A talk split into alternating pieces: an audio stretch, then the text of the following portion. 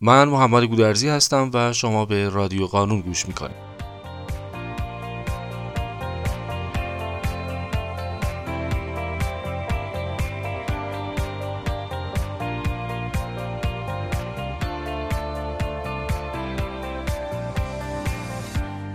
سلام امیدوارم حالتون خوب باشه و لحظات خوبی رو پشت سر گذاشته باشین. همونطور که پیگیر پادکست رادیو قانون هستین ما در قسمت قبل یعنی قسمت سوم نکاتی رو گفتیم که در هنگام صدور چک مهمه. اما در قسمت چهارم در ادامه همون بحث در مورد نکاتی صحبت می‌کنیم که رعایت اون از طرف دریافت کننده چک اهمیت داره.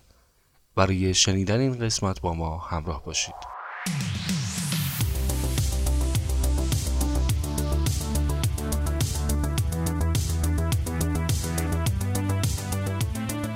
اولین نکته اعتبار سنجی صادر کننده قبل از دریافت چک است. یعنی سعی کنید چکی رو دریافت کنید که صادر کننده اون رو می‌شناسید و یا اینکه از اعتبار و خوشنامی اون آگاهی دارید.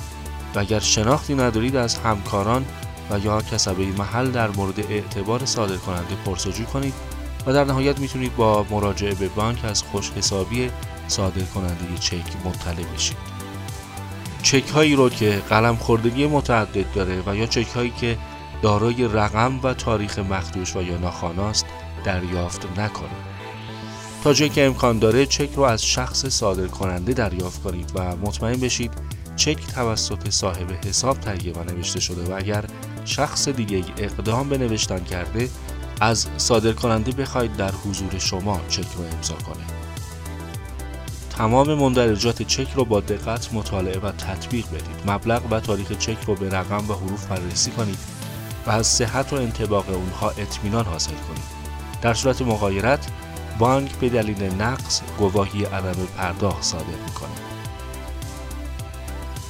لازمه بدونید که چک به تاریخ روز از حمایت کیفری قانون برخورداره و در صورت بروز مشکل می‌تونید هم از طریق حقوقی و هم شکایت کیفری که شرایط خاص خودش رو داره اقدام به وصول حق خودتون کنید.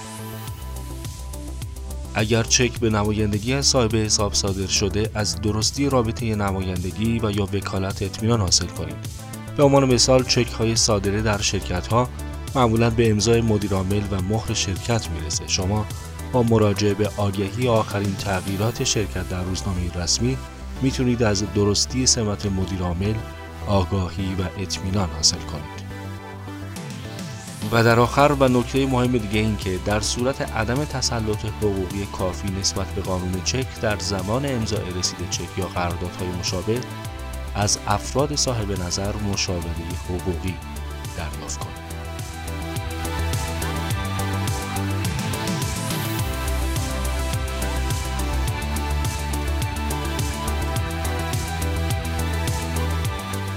از اینکه با ما همراه بودین سپاسگزاریم. اگر در مواردی که گفته شد سوال و یا ابهامی وجود داره شما می‌تونید از طریق صفحه ما در اینستاگرام و تلگرام با ما در تماس باشید. ممنون که ما رو گوش می‌کنید.